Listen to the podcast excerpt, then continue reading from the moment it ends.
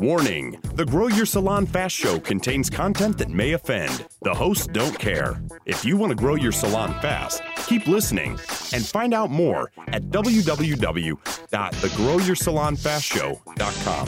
But for now, here's your hosts, Vegard Svanberg and Kat Smith. Hello there, and welcome to the Grow Your Salon Fast show.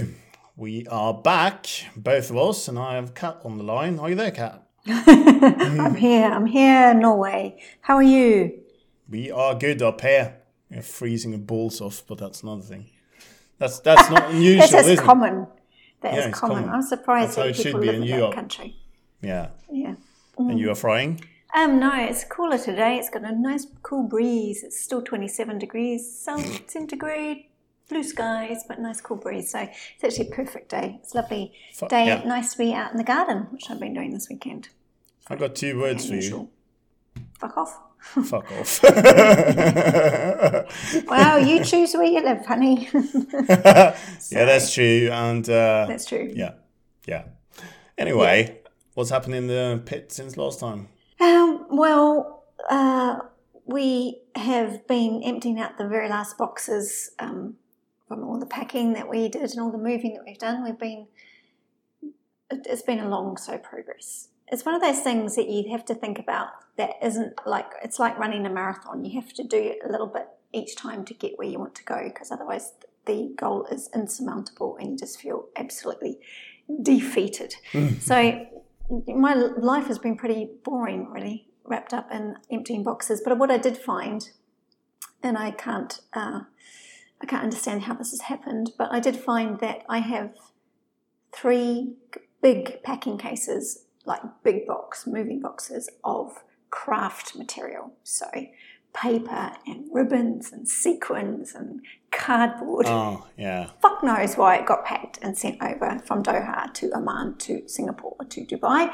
But it did, and now I have a wardrobe full of craft. So I've done it- something. it is yours? Very, it is all mine. See, Oh. I've spent too many summers in the desert with a small child because it can't go out, so you have to do craft. So I've got a wardrobe full of craft material, and I think that's the cat trying to break into it. Uh, but um, I've sneakily invited a whole lot of people over to do a craft party because we have to make these stupid things. So, the school that the mini QBV is going to, every fucking week there's some dress up activity. I was so pleased when she turns goes to high school and has no longer has to do dress ups. And this week it's spring bonnets. So obviously in the giant sand pit or the glitter pit we don't do Easter because Easter's not a thing. No. Um, and in the UK, we would do Easter bonnets, and it's you know you dress up a hat Yeah. chickens Yeah. and eggs. What I well now it's spring bonnets, so we can't call it Easter bonnet. It's a, a spring hat, and they do a spring hat parade. So I've cleverly invited five other mums to come with all their children and to use up all my crafts, all my you're craft hop- activity shit. You're, so you're get hoping rid to of it. get rid of it that way. Well, I'm hoping that no one brings any extra, and then I end up with more. Oh, yeah. Really Maybe you'll get more. Maybe, maybe I'll attract some. the law of attraction attracts some more craft shit. Maybe it will Um, just backfire. Yeah, so that's how boring my life is right now. Just so that anybody else out there has a boring life, it's no more boring than the QBV right this instant. I can promise you that my life is slightly, slightly more boring. Oh, really? Yeah. All ears. I can't wait to hear. Well, the listeners can can re- the listeners should remember your trip on the Vomit Comet, and now we have a version of the Vomit Comet. We are not on actually on a comet or an airplane, but we, you know, are on a You're grounded. second week of diarrhea and vomit. Vomit. Oh, gross. So you had a sick household. Yep. That's foul. That's because you live in a cold country.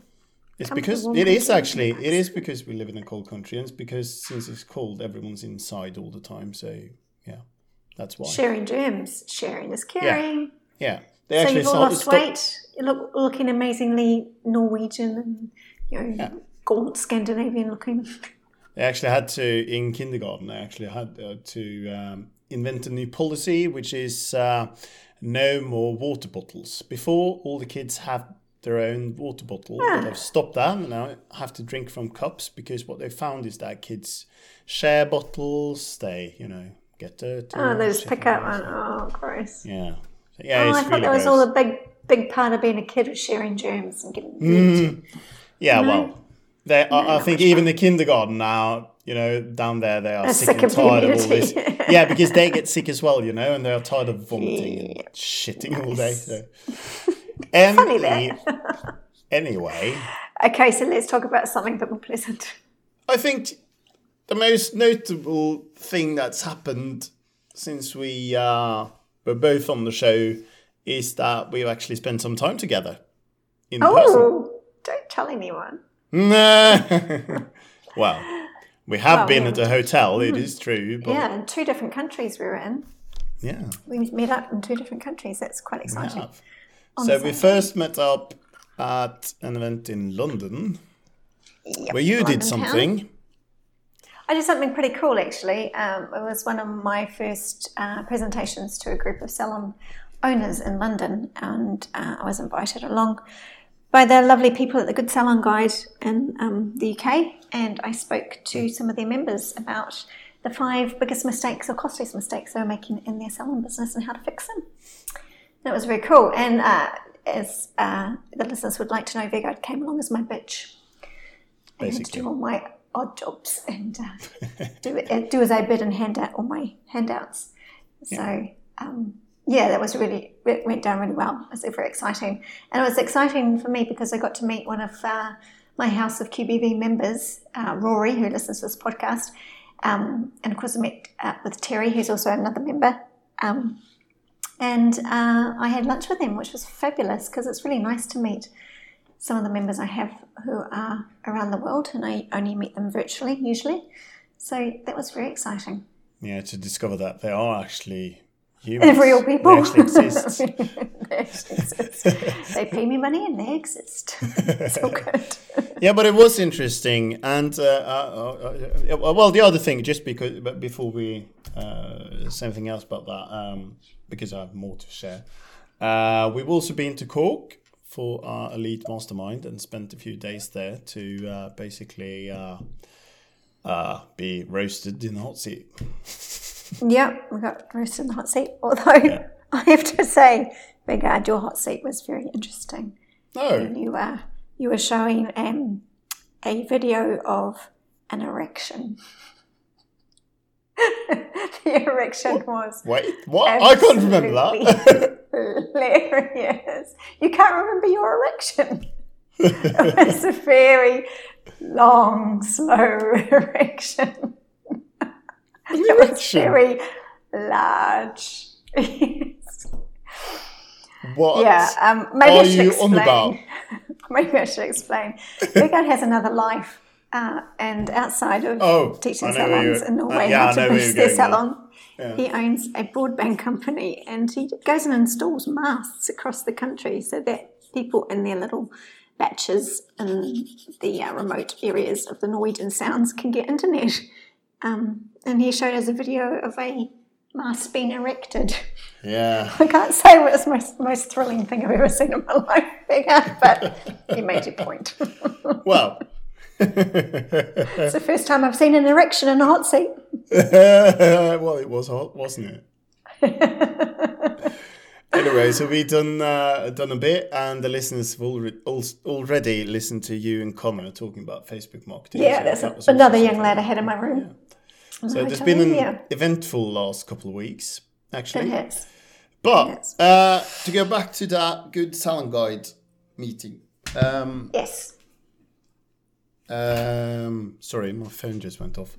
Uh, no, but it was interesting, and what came up during the meeting was the usual, but the usual trade-specific problems and challenges, because everyone faces mostly, everyone faced mostly the same problems, and it was interesting to hear people actually talk more about, you know, staff problems, uh, uh, alcohol licensing, uh, pricing, and other other subjects that were, discussed. And uh, uh, pricing was especially interesting, and that caused a bit of debate around the table.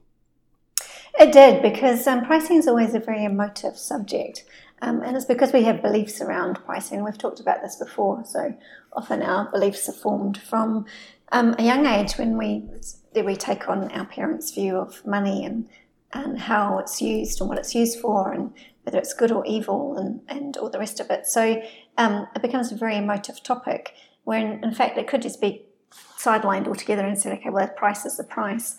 Um, and we don't talk about necessarily the money of it. We talk about why we're doing it and what value we're going to give to the client. Um, and it always generates a lot of discussion because most people are scared of it. Um, one of the big, big um, emotions around money is fear. Um, and it's the fear of losing clients if you think you're charging too much, and the fear of not being uh, worth it if you don't think that you are good at what you do or that you value what you do, things like that. So, yeah, pricing is always, always a great topic to talk about. And I it love is. talking about pricing actually because um, yeah. Cause there are so many myths around it and so many things that you can do to to increase your prices without losing clients. Um, and people just don't think about because they're so tied up in this fear of it. Is that what you were going to say? You're listening to the Grow Your Salon Fast Show with Kat and Vegard. Remember to sign up for the podcast updates and special bonuses at www.thegrowyoursalonfastshow.com. No, uh, well, when we talked about that during all those things during the meeting, I, I, I thought that it would be interesting to see whether there were any regional differences between challenges in the industry. So okay. I figured that when I got back here to Norway, I figured that I would do a short survey amongst my oh. uh, list and um, the people I work with, the clients and stuff, to, to hear what their challenges are, to compare yeah. that to the UK. Because as I said, for instance, in the UK, you have a very UK specific problem, which is the alcohol licensing. That doesn't happen here. We can't do that at all. So that's a non issue. Uh, yeah. So I did a survey and. Um, uh, well, uh, the jury's still out. I haven't completed the survey. I just thought listeners could get a sneak preview of the results. Um, oh, cool. And and I mean, it's not completely done yet. Also, uh, it's not probably probably not statistically significant, but at least it's it's interesting to see how people responded. So, I've, I've looked at the numbers and I've found I've identified three groups.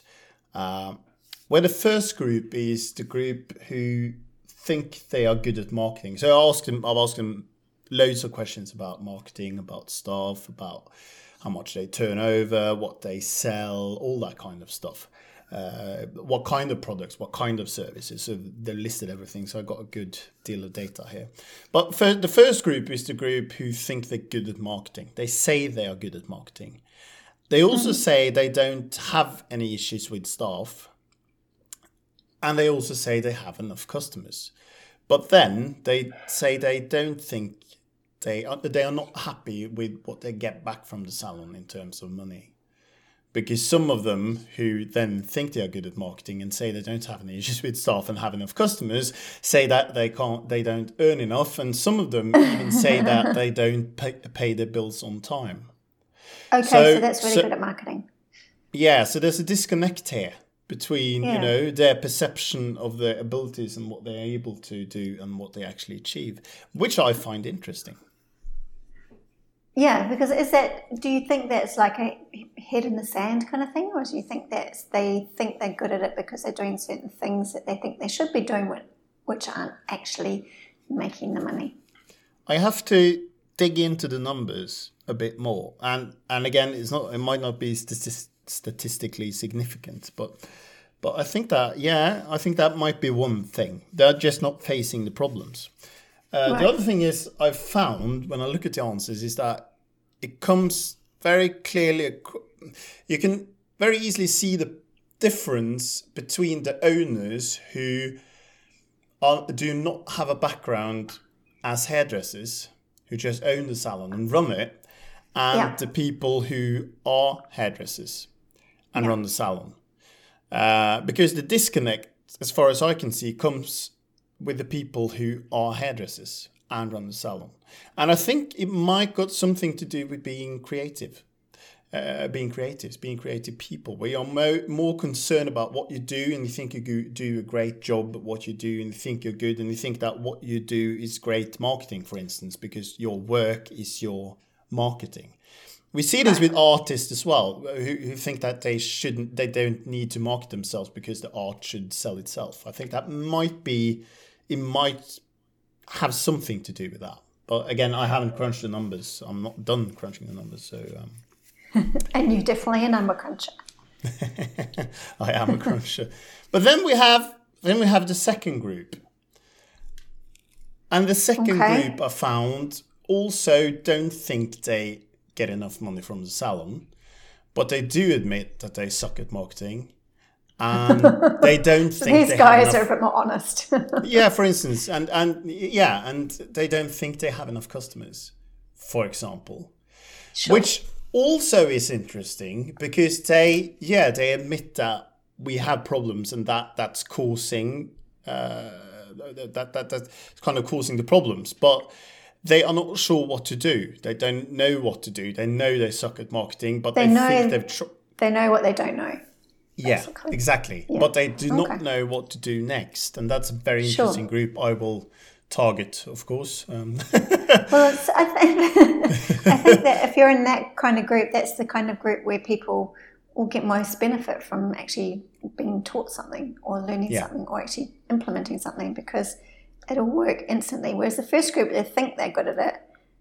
They're often the people that won't go away and do the work because they think they know what they're Yeah. doing to start with. Yeah. i had a hmm, very interesting. interesting yeah And is there a third group, or are you might? There is me? a there is a third group, but that's a totally different group, because this survey has also been open to staff. So I actually had a few staff respond to the survey, and again, this is not statistically significant, and there is a significantly lower number of staff responding to the survey. So so you know, um, but again, I've seen cases where both the salon owner, so they can choose to leave their name and where they work, etc. So I've seen both salon owners and staff submit from the same salon submit. Interesting. Wonder if the staff were told to do it. well, uh, might be, but the interesting thing is that I've seen that of of quite a few examples actually that staff and owners are not aligned. So the owners say that they think the staff are great and they do their job, whilst the staff member says that there's loads of drama. Uh, they're not doing what they're supposed to do. They give examples of what's not working, concrete, honest examples of what what's not working.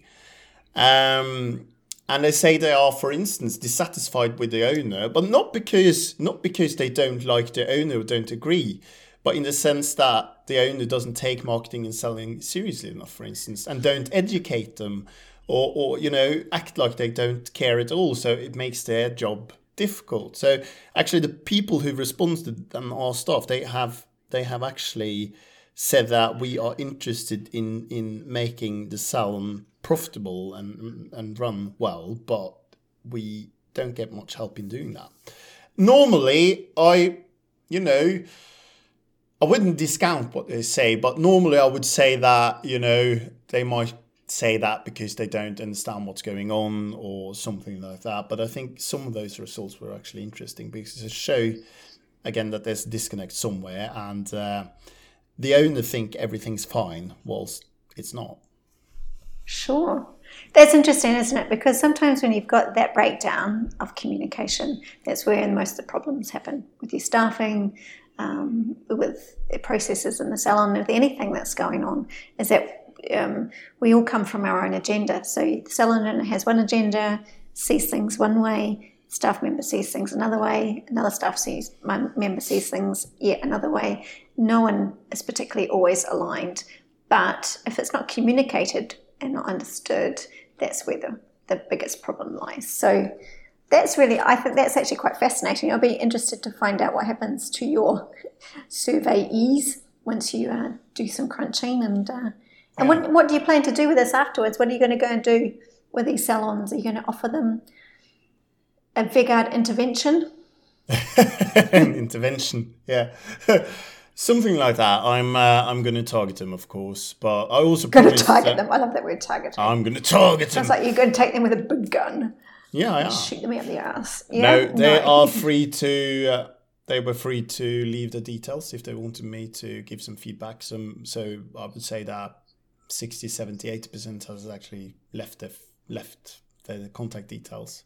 So I'm going to follow them Fantastic. up and just yeah ask ask some follow up questions and and you know I'm not going to probably give them too much advice right now because I don't know them. But of course, they will be offered to read my book. Actually, loads of them have been already been already read my book. So um, yeah. Anyway, Very cool. it's interesting because there is a potential here. where you could see that, for instance, uh, the group who who think that they, uh, the second group who think that they don't have enough customers and admit they are they they suck at marketing. Uh, what is tempting to do is to do the same as I did on a coaching call last week uh, with a client, where she also, excuse me, thought that she needed more customers. But when we talked about it, I asked her, but how is your how is your customer list right now and how many people are returning?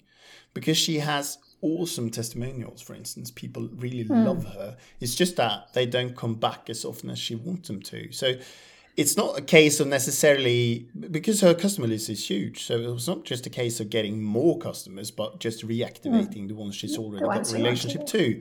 And that's actually way cheaper and way easier than than starting to, you know, market yourself to get new customers in the door. Very cool. It is a very, very simple way of doing things. Um, I'd be interested, this is just thinking about this as you were talking, is that I think we should put the survey out to the listeners. And I think we should get our listeners to participate in a survey and uh, see what their biggest problems are, where their things are. So I think that should go on our, in fact, that's what we'll do. We'll put it on, from this podcast, it'll go on the website and you can complete the survey um, and then we'll crunch the numbers and we'll Yep. come up with what is really happening for you, and uh, and then we can we can put topics around that, can't we? I think that would be a great idea. Cool. We are so smart. Well, One of us is Masters of the obvious. Oh, I think that's very cool. Well, I am actually quite interested to see what happens with your survey and what happens with your results and what you come Yeah. up with, because I think that would be um, interesting to see if it's different in Norway compared to the rest of the world.